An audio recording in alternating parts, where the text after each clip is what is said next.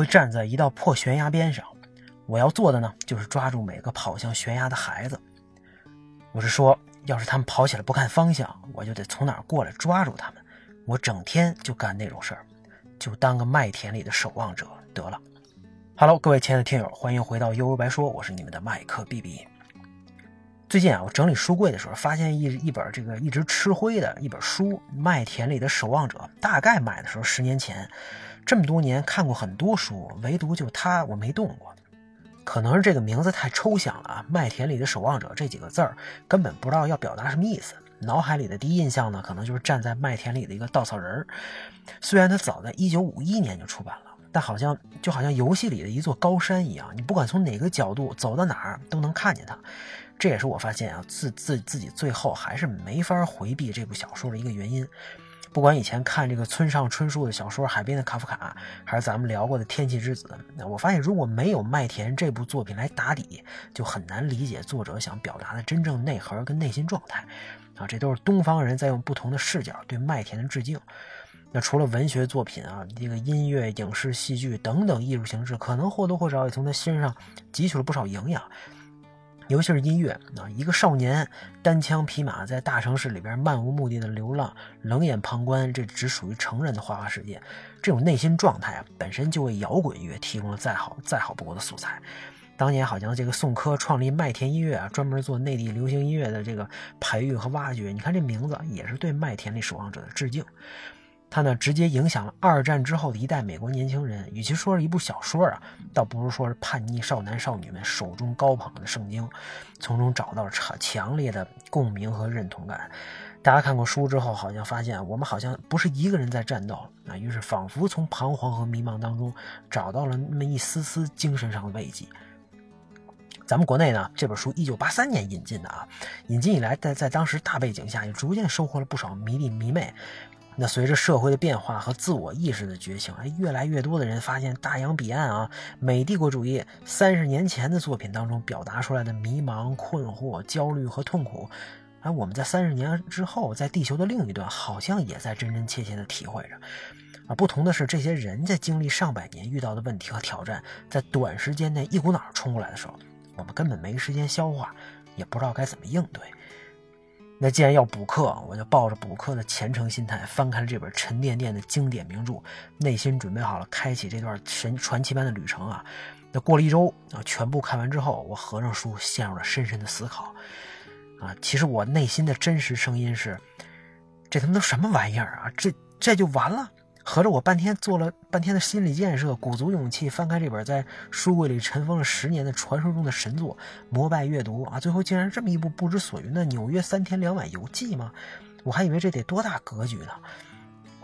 他这故事啊，看上去确实没什么可说的，这就是一个少年被学校退学之后，独自一个人在大城市当中漫无目的流浪的故事。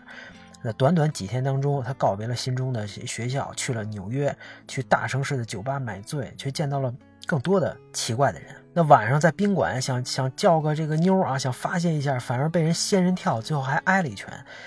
那约姑娘表白想私奔啊，却热脸贴了冷屁股。去老师家住宿，夜里发现老师好像是个 gay，最后偷偷摸摸回到家和妹妹见了一面，算是找到了一丝丝的亲情的温暖。可可是最后妹妹竟然也要跟自己离家出走。啊，面对这种乱七八糟、怎么都不顺的局面，咱们的少年霍尔顿身在其中，受尽折磨，又努力跳出其中，冷眼旁观。啊，在我认为一切都在向都可能都会向着更极端的方向发展之后，最后来了一个和谐版大结局。啊，他带着也想离家出走的妹妹啊，去游乐场玩耍，在一场大雨之中被治愈，找回自我，认清现实，最后乖乖回家了。啊，这到底是被和谐了，还是说我翻书的姿势不对呢？啊，还是哪个角落还隐藏着什么真点完整大结局？啊，当然并没有。说实话，看到这样的结局，我当时还挺失望。我不知道花一个一个礼拜看它意义是什么，可能是看热闹不嫌事儿大。我就想有个炸裂叛逆的结结局。反正小说都是编的嘛，虚构的，无伤大雅。也可能我还在期待《天气之子》这种啊，只要有你在一起，就算东京被湮灭了也可以，这种情绪涌上心头。那本来我代入感还是很很强的，一个不喜欢自己学校的叛逆少年，一段大城市的游荡历程啊，咱们很多人都叛逆过嘛。可能很多人也曾经想过，为什么我要上上学呀？而且我自己就是在十几岁，应该上高中的时候，真的有一天啊，把学校所有东西都装回家了，告诉我妈以后我不想去了。现在看起来很傻很天真啊，但那就是我自己实实在在的经历，洗也洗不掉。等情绪积积攒到一定程度之后，来了这么一个结尾，感觉真的很奇怪，我也说不太清楚。那抱着这种困惑和一定要找到答案的心理。我翻回了第一篇的开篇这段话，读了几遍，也就是我一开始读的那段话。渐渐的，我好像想到了曾经的自己和现在的自己。渐渐的呢，好像有那么点明白了。不管你是男是女，是哪国人啊，不管你是个叛逆躁动的摇滚少年，还是认真听讲的三好学生，你内心阴暗还是积极阳光啊，只要生活在这个世界上，只要选择了在这个世界上生存，绝大多数人都会走一条正常的道路。啊，这条路多正常呢？就像我们绝大多数人都在做的一样嘛，对吧？幼儿园、小学、中学、大学，然后工作、结婚、生子，逐渐老去，再回头看自己下一代，重复这样的过程。那不管你愿不愿意啊，我们已经习惯了把这样的路叫正确答案。过程当中也许会有些弯路，有些波折，但总体来说大差不差。这个过程当中呢，不会有什么意外啊。你就算一个年一个年轻人啊，他年轻的时候是个小混混，只要不犯原则性问题。几年之后，他依然要为生活奔波啊，或者打工，或者自己弄个买卖，对吧？你所以这么看，最终少年霍尔顿没有选择真的离家出走，而带着妹妹回到了家，这才是最符合常理的正常举动、正确举动。如果小说剧情继续的话，多年以后他一定会感谢自己当年选择了冷静，啊，对吧？你选择了让自己更大概率获得幸福的这条路。倒不是说他自己去西部闯荡就一定不行，可能也挺符合美国梦精神的。但至少站在今天的角度，或者站在这个小说里老师们对霍尔顿的教导，也能看出来哪条路到底是最稳的。这么一看，我希望有一个更刺激的结局，反而才是有病，对吧？充分暴露了自己不健康的心理。反思啊，我一直其实我们一直在这这条最正常路上前进啊，从来也没有偏离轨道太远。但你走着走着呢，看似内心波澜不惊，深处好像却依然在期待着什么。那具体是什么呢？好像也说不清。可能它就是一一一个意外，或者一个刺激，或者一件不同寻常的事情和经历。总之和现实生活差得越远越好，才能让那些好像那些才是人生当中真正的闪光点，才能让我们觉得活着真好。而日常平平淡淡、几点一线的生活呢？不提也罢。那现实的残酷是对绝大多数人来说啊，让自己眼中闪烁光芒的经历难得一见，甚至在可预见的未来压根儿也不可能存在啊！真实真实的生活就是一个安静的湖泊嘛，要多安静有多安静，没有那片涟漪。那每天奔波忙碌就是一切，眼前呢也都是苟且，没有那么多诗和远方。那面对这种局面，有的人不甘寂寞啊，尝试搞搞其他事情，比如说所谓的斜杠青年，对吧？包括这个，我尝试做播客啊，之所以捣鼓这些东西，本意也是想有一个情感上的出口，把自己一些想法分享出来、表达出来，而不不仅仅是单纯的被动的接收信息。啊，你没有实质的收益，甚至说的不一定都是对的，但是也是尝试表达的一种方式，跟这个世界对话。啊，每当看到有听听友留言私信，还是挺欣慰的。啊，这一刻呢，我感觉跟大家是有连接、有交集的啊，这种精神上的回报，什么东西都换不回来。那也有些人一看自己好像很难哈，所以开始把希望寄托在孩子身上，各种活动、各种报班这背后其实都是一个个这个这个心存梦想的家长啊，哪怕孩梦想由孩子实现，希望高光时刻能够伴随在自己孩子身边，其实这种期望啊也无可厚非啊，望子成龙嘛，对吧？可怜天下父母心。那不管怎么说呢，有的人靠空想，有的人会行动。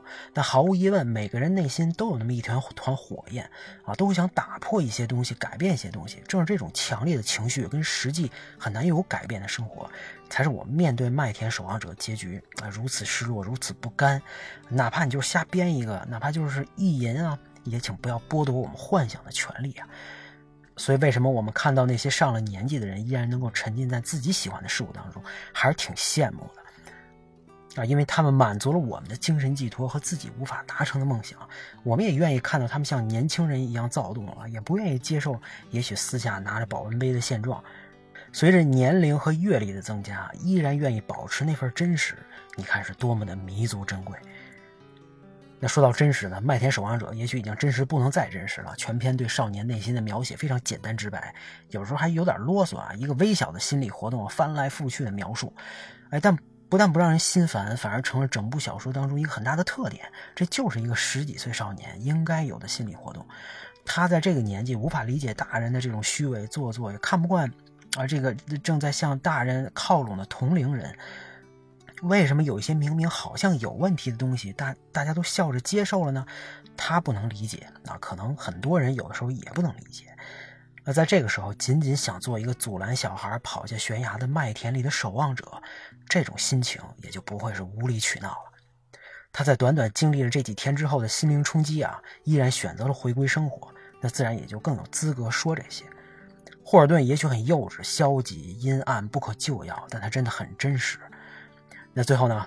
虽然麦田里的守望者也许会让一部分啊抱有很高期待的人失望，但这肯定还是一部必读的经典。尤其是在你有机会独自旅行、独自思考的时候，啊，当然我看的这个版本啊，这个翻译版本经常会出现“他妈的”这三个字啊，这确实挺脏的啊。我相信在不同语境下应该有更合适的翻译啊。也希望未来有精力啊，也有能力再刷一遍英文版吧。那这就是我对麦田里的守望者的感受。今天咱们就聊到这儿，大家拜拜。